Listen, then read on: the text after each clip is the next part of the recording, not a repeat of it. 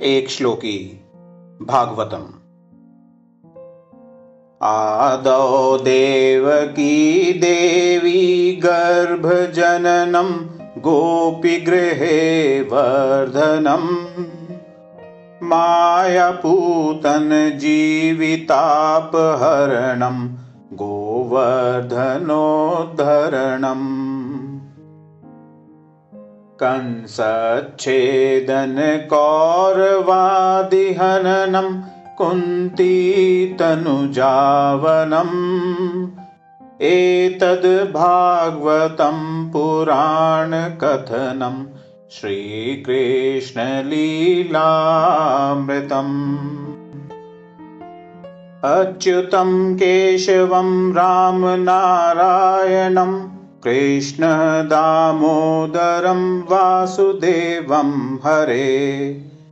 श्रीधरं माधवं गोपिकावल्लभं जानकीनायकं रामचन्द्रं भजे। अर्थात मथुरा में राजा कंस के बंदीगृह में भगवान विष्णु का श्री कृष्ण के रूप में माता देवकी के गर्भ से अवतार हुआ। देवलीला से पिता वासुदेव ने उन्हें गोकुल पहुँचाया। कंस ने मृत्यु भय से श्री कृष्ण को मारने के लिए पूतना राक्षसी को भेजा। भगवान श्री कृष्ण ने उसका अंत कर दिया। यही भगवान श्री कृष्ण ने इंद्रदेव के अहंकार को चूर कर गोवर्धन पर्वत को अपनी उंगली पर उठाकर गोकुल वासियों की रक्षा की।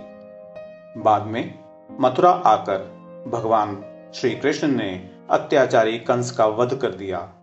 कुरुक्षेत्र के युद्ध में कौरव वंश का नाश हुआ, पांडवों की रक्षा की। भगवान श्री कृष्ण ने श्रीमद् भागवत गीता के माध्यम से कर्म का संदेश जगत को दिया। अंत में प्रभास क्षेत्र में भगवान श्री कृष्ण का लीला संवरण हुआ।